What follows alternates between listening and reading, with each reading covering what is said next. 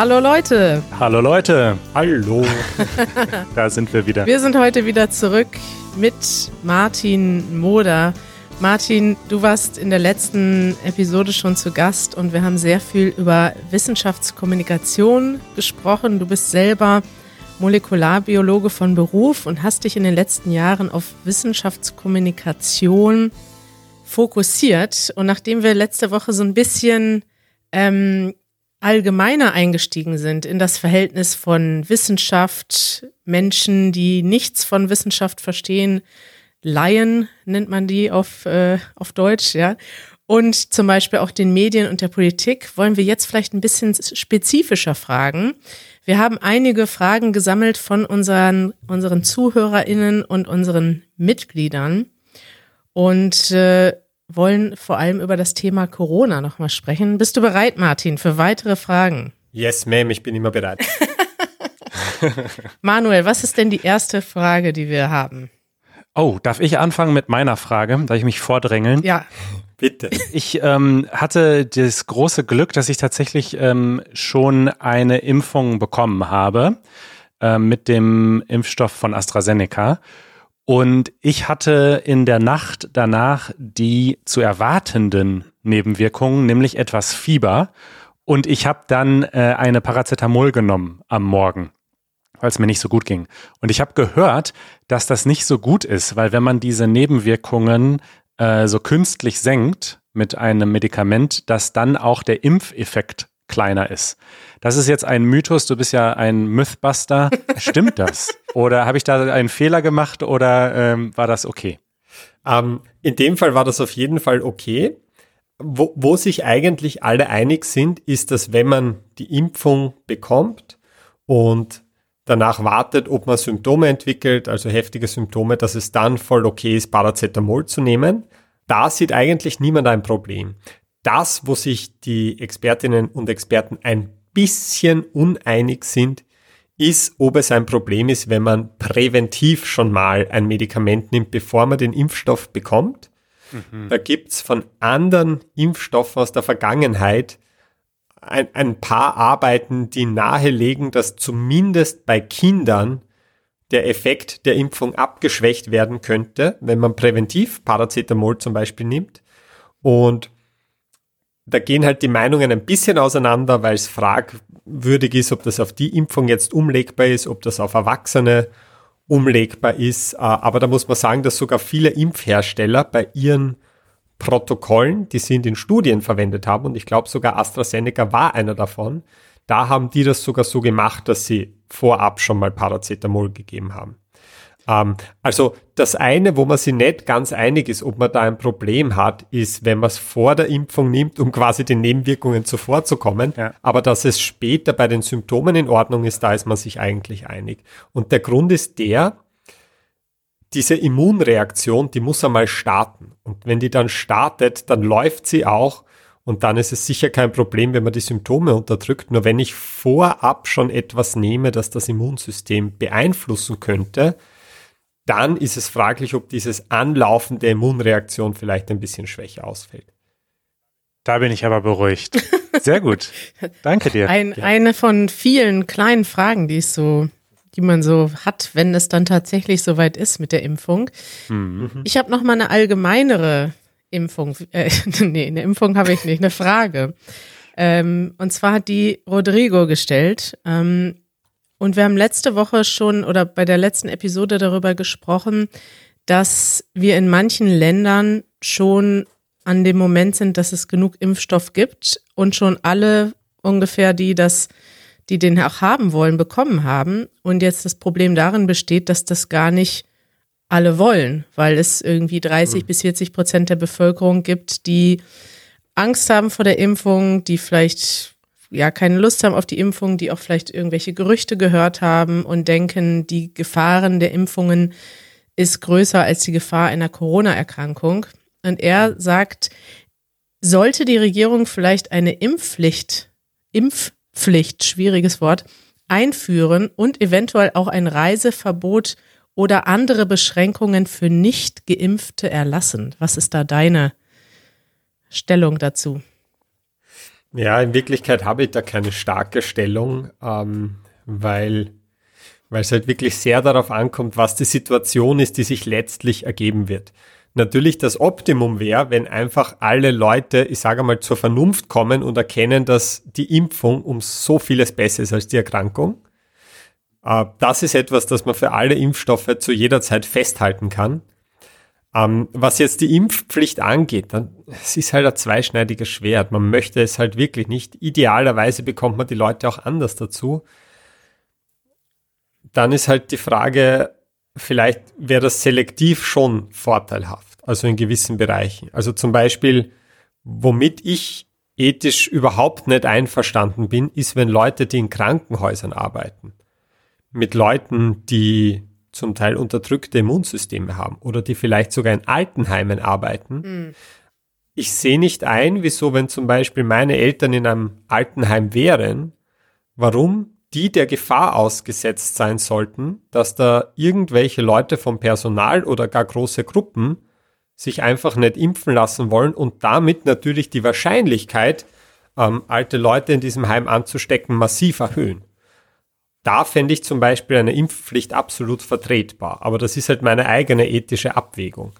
Ähm, das heißt, so selektive Impfpflichten halte ich eigentlich für sinnvoll. Und an, an Schulen muss ich sagen, ich wüsste auch nicht, warum man in der Situation von Lehrpersonal, die jeden Tag mit so vielen Leuten Kontakt haben, warum man es da ethisch vertreten kann, zu sagen, ich nehme mal keinen Immunschutz, ich riskiere lieber, dass ich ein Cluster in meiner Klasse verursache und dann in der nächsten. Mhm. Ähm, also dafür habe ich einfach unfassbar wenig Verständnis.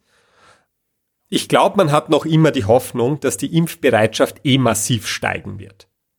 Und dass das deshalb gar nicht notwendig ist, wenn einmal genug Impfstoff da ist. Und ich glaube, man versucht es dadurch, dass äh, natürlich die Freiheiten für Geimpfte schneller wieder normalisiert werden, was ja auch legitim ist, weil die sind ja dann nicht mehr die Gefahr. Mhm. Ähm, und aber auch, und das darf man auch nicht vergessen, es wird der Moment kommen, in dem auf den Intensivstationen noch immer einiges los sein wird, aber man wird halt sehen, die, die da liegen und ums Überleben kämpfen, werden fast ausschließlich solche sein, die sich nicht haben impfen lassen. Und ich glaube, dass auch diese Situation, wenn sie dann bei uns da ist, äh, vielleicht ein bisschen noch zu einem Umdenken führt. Und was auch noch dazu kommt, momentan sind die Impfungen halt neu und jeder ist noch ein bisschen panisch. weil, weil es halt ungewohnt ist, aber ich sage mal, wenn heute jemand sagt, äh, ich war letztes Jahr Grippe impfen, dann kommt auch keiner und sagt, was, oh mein Gott, weißt du nicht, was da alles passieren kann, sondern sagt, aha, okay, cool. Und irgendwann wird auch der Punkt kommen, wo das mit der Corona-Impfung genauso sein wird. Das ist auch nur ein Impfstoff, wie die Impfstoffe, die man halt äh, schon kennen. Ja, er funktioniert nach einem anderen Prinzip, aber auch das wird sich normalisieren, dass wenn in meinem Bekanntenkreis einfach jeder, also, also vier von fünf sagen, äh, ich habe die Impfung vor vier Monaten gekriegt, der andere vor zwei Monaten, dann irgendwann komme ich mir nicht mehr vor wie der große Revoluzer, wenn er sagt, ich lasse mich nicht impfen. Also ich bin sehr optimistisch, dass die Impfbereitschaft steigen wird und ich glaube, darauf setzen auch viele, wenn sie über eine Impfpflicht in ferner Zukunft nachdenken. Hm, das ist optimistisch gedacht. Ich bin, ja, ich, ich verstehe, dass das im Freundeskreis so funktioniert, dass du dich auf jeden Fall von anderen beeinflussen lässt. Aber es gibt ja auch Leute, die haben im Freundeskreis keinen, der geimpft ist. Und dann funktioniert es andersrum, ne? Wenn man, sag ich mal, von den fünf besten Freunden sagen drei, ne, ich lasse mich auf keinen Fall impfen, dann ist die Chance, ja. dass du dich auch nicht impfen lässt, auch relativ hoch. Aber man muss auch bedenken, innerhalb der nächsten eineinhalb Jahre wahrscheinlich werden sich die allermeisten, die sich nicht impfen lassen, anstecken. Mhm. Und das wird dann wahrscheinlich auch vielen bewusst werden. Und äh, im Endeffekt haben sie danach, die, die es überleben, und das werden ja Gott sei Dank eh die allermeisten sein, auch sowas wie einen Impfschutz, halt einen Immunschutz durch die Infektion. Das ist natürlich schlecht, weil dann die Zahlen länger hoch bleiben und die wieder andere anstecken aber im Endeffekt wird jeder einen Immunschutz haben. Die meisten durch die Impfung und ein radikalerer Prozentsatz dadurch, dass sie Covid-19 bekommen haben, mit all den Folgeschäden, die das mit sich führen kann, sage ich jetzt mal Long-Covid etc. Also im Endeffekt läuft es ohnehin auf eine Immunität hinaus.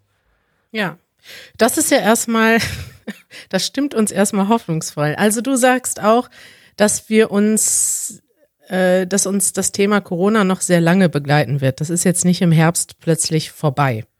Ja, also das Virus wird nicht weggehen. Man sagt, es wird endemisch. Mhm. Ähm, aber das, was wir machen, also das ist das Ziel von all diesen Bemühungen, ist ja eben die Fähigkeit zu nehmen, uns sehr krank werden zu lassen.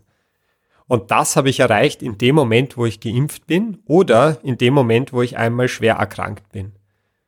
Das heißt, ähm, das Coronavirus wird es in, in 40 Jahren noch geben, nach allem, wie man das heute einschätzen kann, aber es wird wahrscheinlich eher die Rolle einnehmen, die momentan die anderen saisonalen Erkältungsviren, wo auch ein paar Coronaviren dabei sind, einnehmen.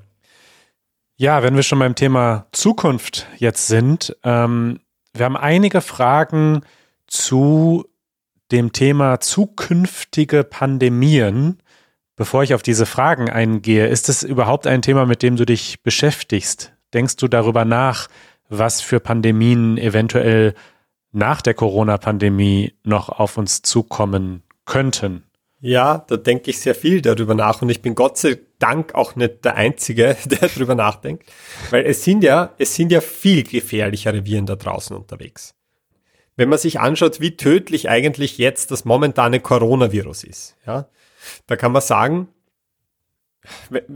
okay, wenn man schaut von allen Menschen, die sich infizieren, wie viel Prozent sterben, dann sind das irgendwo zwischen 0,5 und 1 Prozent. Mhm. Das ist jetzt, das heißt also, das ist nicht wenig, das heißt, einer von 150 Infizierten stirbt, aber im Vergleich zu dem, was da draußen noch ist an Viren, die theoretisch pandemisch werden können, ist das ja nahezu ein Klacks. Man muss ein bisschen, und ich möchte es nicht zu kompliziert werden, man muss ein bisschen sich überlegen, was man vergleicht, wenn man Viren untereinander vergleicht. Weil von den meisten Viren wissen wir nicht, wie viel Prozent von allen Infizierten sie töten, sondern nur wie viel Prozent von allen, bei denen ich die Krankheit diagnostiziere, töten sie. Das nennt man dann die Fallsterblichkeit. Aber um das vereinfacht auszudrücken, von allen Leuten, die als Covid-19-Fall diagnostiziert werden, sterben etwa 1,5 bis 2 Prozent. Mhm. Ja, viele werden gar nicht diagnostiziert. Also genau, die finde ich erst im Nachhinein dann mit so Antikörperstudien. Aha. Was, wie hoch ist denn die Dunkelziffer wahrscheinlich? Was schätzt man aktuell? Das unterscheidet sich von Land zu Land und von Zeitpunkt zu Zeitpunkt. Aber so als grobe Daumenregel, wenn ich mit Antikörperuntersuchungen nachschaue, so dass ich auch die symptomfreien erkenne, dann komme ich eben auf 0,5 bis 1 Prozent Sterblichkeit. Das nennt man dann die Infektionssterblichkeit.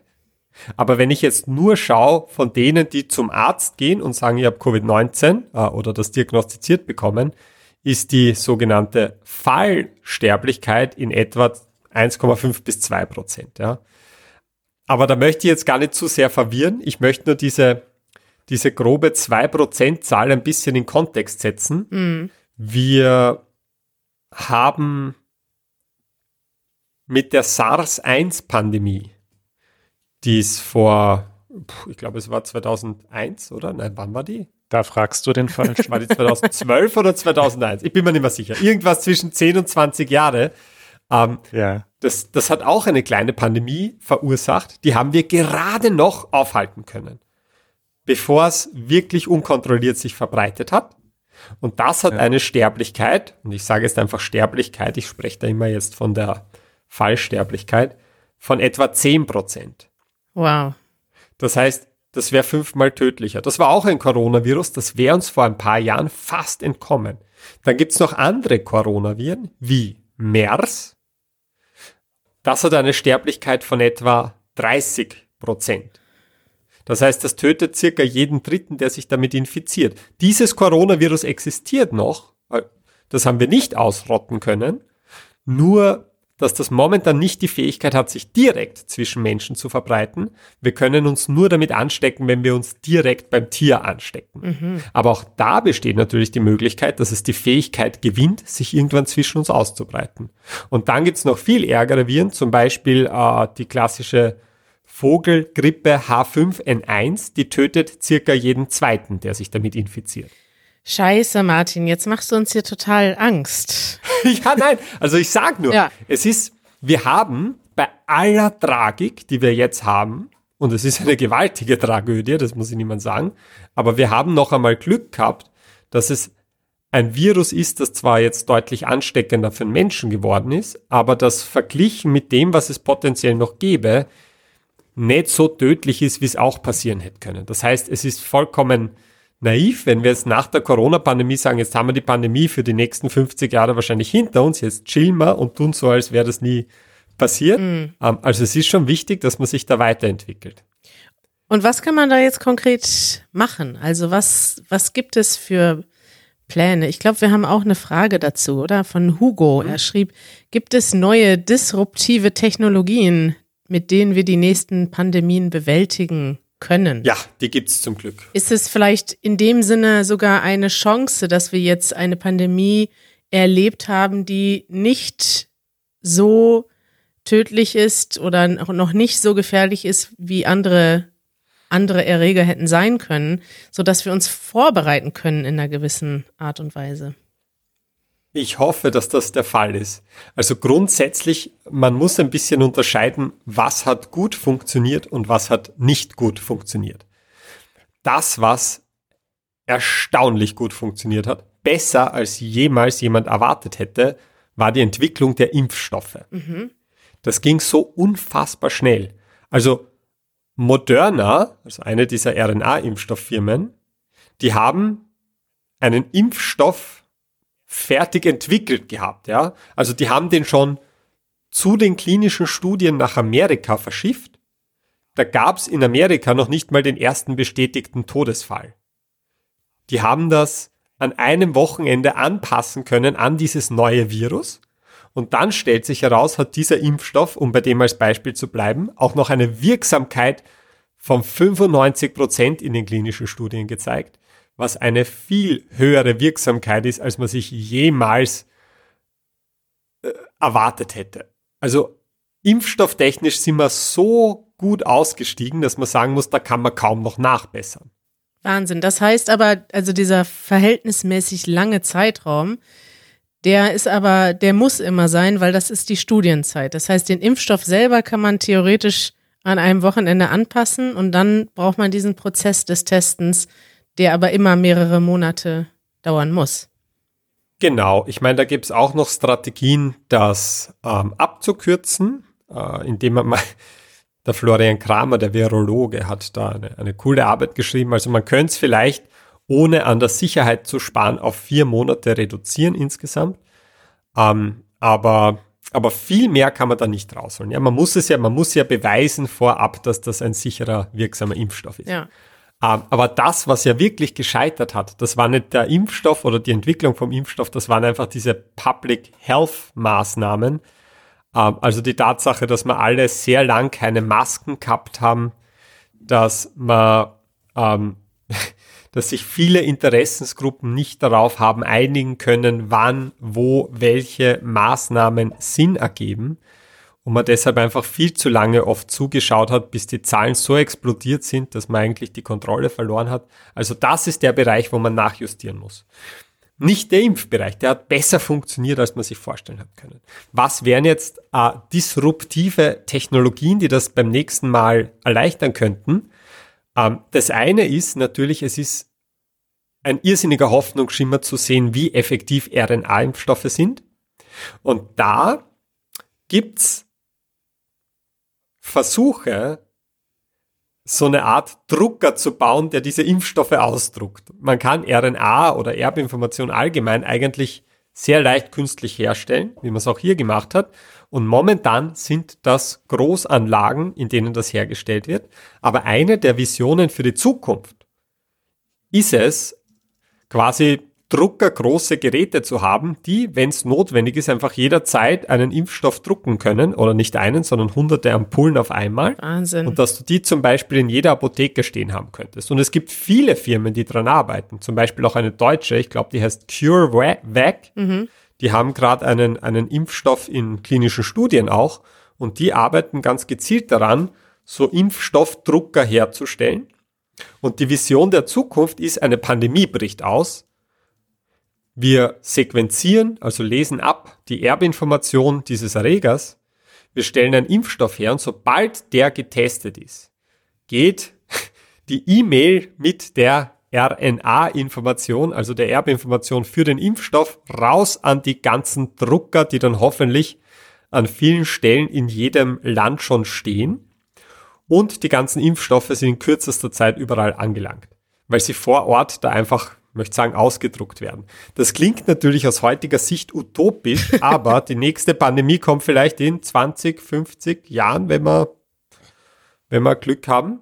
Wenn wir Glück haben. Wenn wir Glück haben. Es könnte doch nächste Woche die nächste Pandemie kommen, aber gehen wir da, gehen wir da lieber nicht hin.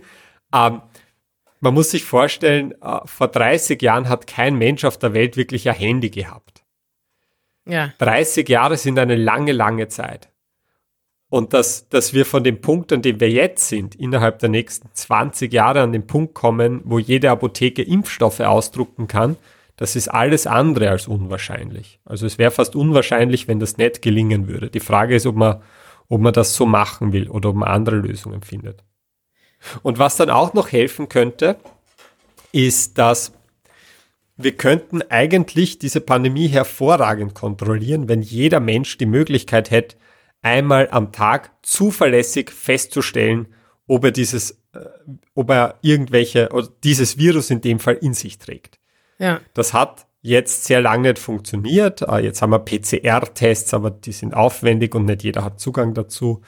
Ähm, aber in Zukunft, und das ist auch überhaupt nicht utopisch innerhalb der nächsten zehn Jahre, könnte jeder ein kleines Pad haben, das er ans Handy oder den Computer ansteckt, dort einmal am Tag drauf spuckt und der liest die Erbinformation, die sich in dieser Spucke befindet, ab und sagt dir exakt, welche Erreger, welche Bakterien und Viren sich in dieser Probe befinden. Und auch da wieder, wir, wir haben heute alle Handys, die so viel mehr können als das. Äh, dass in 20 Jahren sowas möglich ist, ist, ist alles andere als utopisch. Ähm, nicht zuletzt deshalb, weil einfach das Ablesen von Erbinformation so unfassbar schnell, so unfassbar billig und umsetzbar geworden ist. Und wenn jeder in der Früh testen kann, ob er ansteckend ist, dann kann ich im Prinzip alles offen lassen und nur wer gerade wirklich krank ist, und wahrscheinlich noch gar nicht ansteckend, der bleibt daheim. Also ich bin vorsichtig optimistisch, dass wenn jetzt die nächste Pandemie nicht in drei Jahren kommt, dass wir da schon ganz andere Möglichkeiten haben. Wahnsinn, das klingt mega interessant. Also beide, von beiden Technologien habe ich zumindest noch nicht so viel gehört. Und ja, es klingt beängstigend, weil Pandemien wiederkommen werden, aber es, ja, es klingt auch hoffnungsvoll, wenn man weiß, dass sich die Menschheit vielleicht ein bisschen besser darauf einrichten kann beim nächsten Mal. Äh, David hat uns eine Frage geschickt zum Thema Impfstoffpatente. Das ist ja etwas, was gerade viel diskutiert wird. Die USA haben gesagt, sie sind bereit, auf Impfstoffpatente zu verzichten. Ähm, die EU und auch Deutschland, also Deutschland glaube ich vor allem, hat gesagt, nee, machen wir eher nicht. Äh, ich verstehe da sehr wenig von, was das überhaupt für Folgen hätte und wie sowas funktioniert. Kannst du uns etwas dazu sagen? Ja, ich kann leider auch nur sagen, dass ich sehr wenig davon verstehe.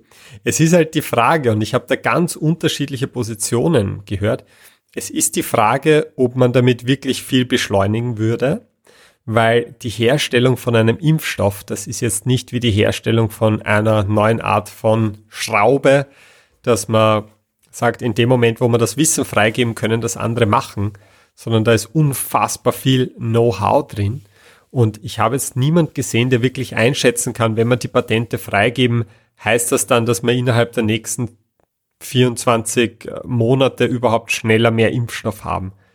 Also ich habe da noch niemand gefunden, der das beantworten hat können. Man möchte natürlich auch nicht zu kurzfristig handeln und sagen, wenn wir quasi einer Firma ein Patent zugestehen und dann nach ein paar Monaten beschließen, äh, wir nehmen euch dieses Patentrecht wieder weg und jetzt darf das jeder herstellen, dann ist es halt sehr fraglich, ob bei der nächsten Pandemie dann viele Pharmafirmen bereit sind, dieses Risiko einzugehen einen Impfstoff herzustellen, äh, was normalerweise ein gewaltiges Risiko birgt für, für äh, Firmen, mhm. wenn sie sich nicht darauf verlassen können, dass ihr Patent auch hält. Das natürlich heißt, äh, ich weiß, es ist eine Sondersituation, weil sehr viel mit öffentlichen Geldern finanziert wurde, auch in dieser ganzen Impfstoffentwicklung. Ähm, aber es ist alles, was ich sagen möchte, ist, es ist, es ist nicht so, als würde ich mich wahnsinnig gut damit auskennen.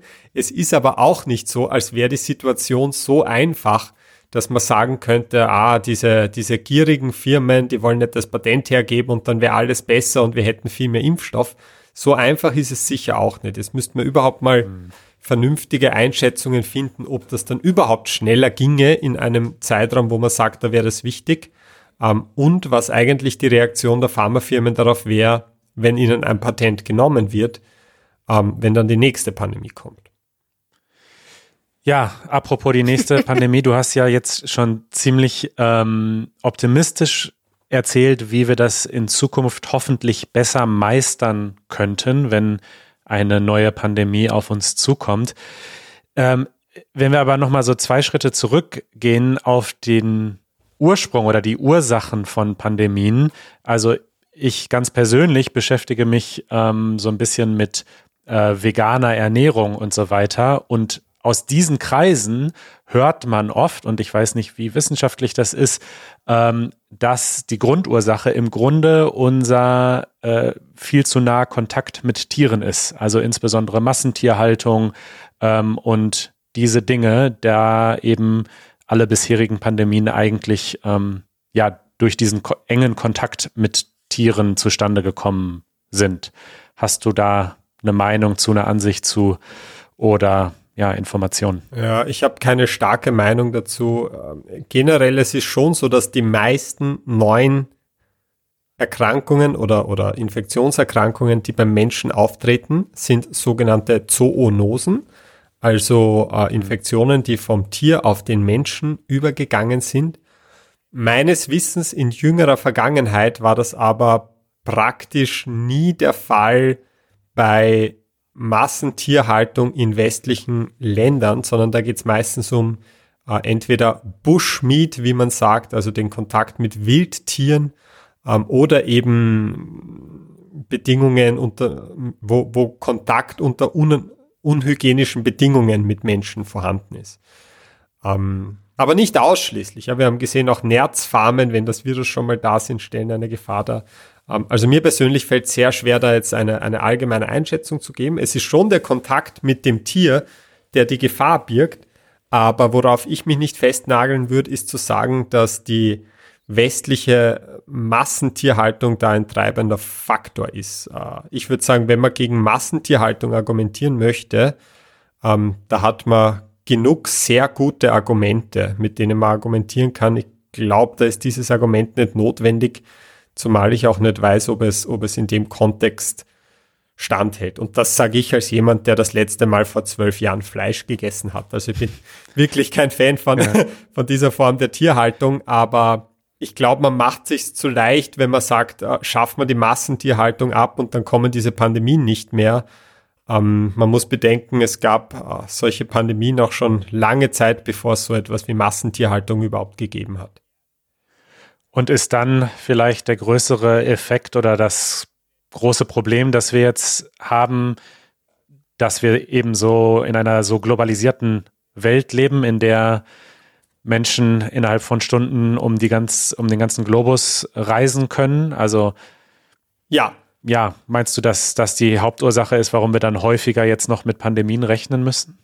Ich glaube nicht, dass es, dass wir dadurch häufiger mit Pandemien rechnen müssen, aber das ist mit Sicherheit einer der Faktoren, warum, wenn dann mal so eine Pandemie ausbricht, wir praktisch keine Chance haben, sie lokal zu halten. Ähm, also wenn man jetzt nicht gerade Australien oder Neuseeland ist, äh, dann hat man da eigentlich keine Chance. Ich erinnere mich noch, ich bin in einer meiner ersten Virologie-Vorlesungen, äh, und das war vor der Corona-Pandemie, da hat der Vortragende gesagt, Leute, passt auf, ähm, es wird wieder eine Pandemie kommen. Hm. Sie ist eigentlich längst überfällig, wenn wir jetzt einfach auf den Kalender schauen, wann die letzten Pandemien waren. Und wir wissen nur nicht genau, wann sie kommen wird und wir wissen nicht, wird es ein Influenza-Virus sein, also ein Grippevirus oder ein Coronavirus. Äh, ja, jetzt wissen wir es, jetzt wissen wir, 2019 ist es losgegangen und es war ein Coronavirus. Ähm, aber diese Pandemien, die, die werden halt immer kommen. Und die Tatsache, dass wir jetzt so globalisiert sind, das ist natürlich einer der Faktoren, wo man sagt, die Bedingungen sind besser denn je, weil in dem Moment. Aus Sicht des Virus. Aus, ja, Entschuldigung.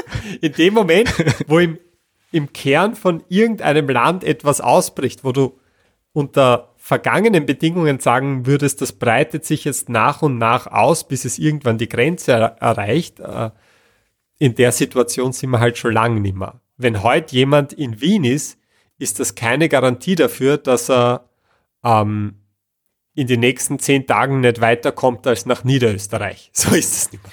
Der kann, ja. der kann morgen in München sein oder von mir aus in Barbados auf den karibischen Inseln. Das, das weiß keiner. Aber wäre es denn möglich mit dem heutigen oder mit der Erfahrung jetzt, wäre es nicht möglich, das trotzdem schneller zu erkennen und schneller lokal einzugrenzen? Du hast ja eben von anderen Pandemien gesprochen, die jetzt vor äh, SARS-1 und so weiter, die vor 10, 20 Jahren aufgetreten sind, wo es dann doch möglich war. Also was war diesmal anders? Ja, das Virus war anders. Bei, bei SARS-1 haben wir ein gewaltiges Glück gehabt, nämlich dass das erst dann ansteckend war, wenn ich bereits Symptome habe. Mhm. Also solange ich mich gesund gefühlt habe mit SARS-1, äh, habe ich es auch nicht weitergeben können. Erst wenn ich fiebrig und grippig mich gefühlt habe, dann war ich ansteckend. Und aber jetzt haben wir mit dem Coronavirus das große, große Pech, dass die meisten Ansteckungen stattfinden, wenn ich mich noch vollkommen gesund fühle. Das heißt, äh, und zwar in den ein, zwei Tagen, bevor die Symptome losgehen, da finden die meisten Ansteckungen statt. Mhm. Das heißt, das ist das perfide. Ähm, ich kann mich heute topfit fühlen, fünf meiner Freunde anstecken und merk's nicht. Und das war bei SARS 1 eben nicht so. Bei SARS 1, wenn man gesagt hat, pass auf, sobald du dich auch nur ein bisschen krank fühlst, bleib daheim, würde eigentlich schon ausreichen, theoretisch, um dieses Virus auszurotten. Und so hat man es dann letztlich auch wegbekommen. Wahnsinn.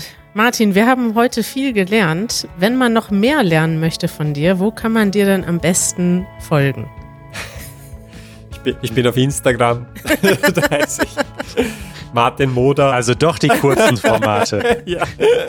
Ich lade auch meine langen Videos dort hoch. Nein, Instagram, Twitter, Facebook, oder Google, überall mit Martin Moder, da findet man. Ich poste eh überall das Gleiche, also es ist völlig wurscht, wo man mir Man sieht, du hast eine Begeisterung für die sozialen Medien. ist eh alles das Gleiche. Googelt mich einfach. Ich fand es richtig toll, dass du heute hier warst und uns auch ähm, ja, viele Sachen erklärt hast. Das hat Spaß gemacht mit dir. Also Natürlich ist es das Thema manchmal ein bisschen beängstigend, aber es ist auch ermutigend zu sehen, dass es Lösungen gibt und dass es so Menschen gibt wie dich, die das, die einem so ein bisschen diese Konfusität nehmen, diese Verwirrtheit nehmen. Und äh, das ermutigt mich persönlich, Martin. Ach, das freut mich. Ja, für mich war es auch mega nett. Wunderbar. Vielen Dank, Martin. Wir wünschen dir einen wunderschönen Tag. Danke auch. Und euch allen. Bis bald. Ciao. Ciao. Macht's es gut. Ciao.